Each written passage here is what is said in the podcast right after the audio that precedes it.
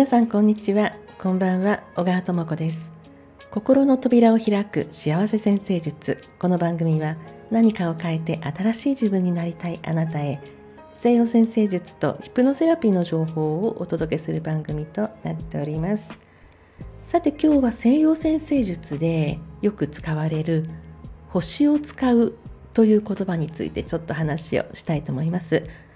まあ、星を使うというとこう、ね、先生術にこう興味のある方でないとどういうことって思われるかもしれないんですけれどもこれはあの意識の向け方の話なんですね。まあ、星をねなんかこうマジシャンみたいにこう自由に使えたらなんかすごいことだと思いますけれどもね、えー、そういうこととも、まあ、そういうイメージでね言っても楽しいかなと思うんですけれども、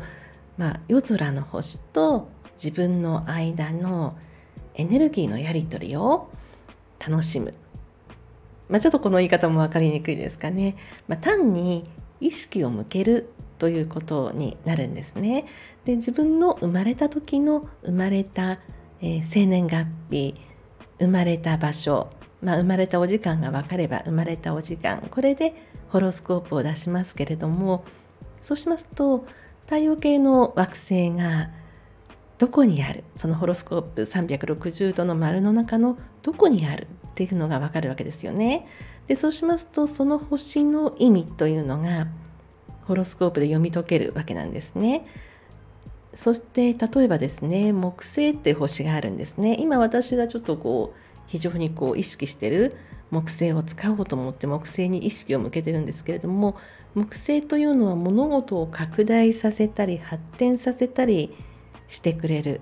要するにもう最大のラッキースターなわけですね。こう良い星なんですね。ですのでその木星のテーマというのに今私意識を向けてるんです。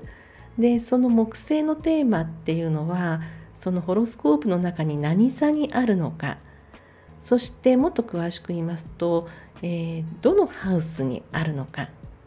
またその木星と他の星がどういう角度でこう調和してるのかとかね、まあ、いろいろあるんですがあとサビアンシンボルといいまして木星のある場所そのものの場所の意味というのもあるんですね。でそういうことをこう、まあ、読み解いてイメージをしてですでにあそういう感覚自分の中にあるわと思う人はそこをどんどんどんどん拡大していけばいいですしえー、よくよくこうのホロスコープでは自分の中にこういう要素があるって書かれてるけど本当にあるのかな？とピンとこない方もしばらくそこに意識を向けてるとあそういえば私の人生でああいうことがこういう傾向が起こることが多かったんだなとかいろんなことをこう思いついたりねあそういえばってことがあると思うんですね。でそうしますとそこにこう意識を向けていく私の人生ではこういう方向に行くことが多いとか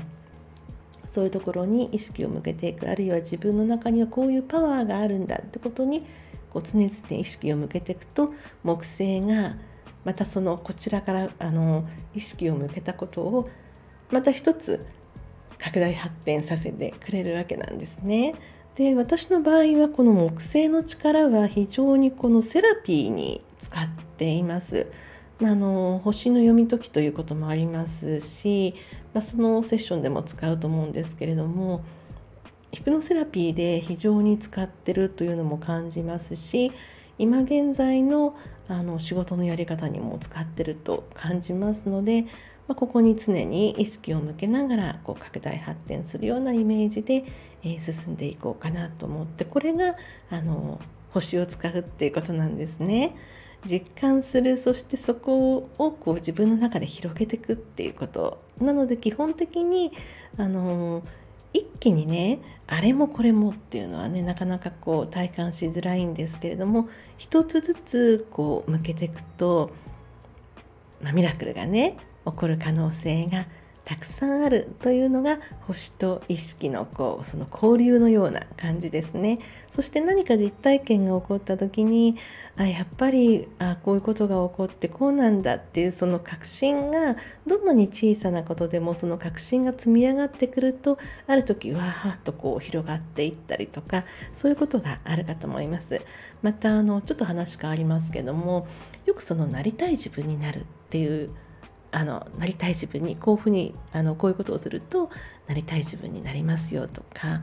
ありますけれどもじゃあどういう自分になりたいのかっていうのをこう具体的にこう書き出してくださいとか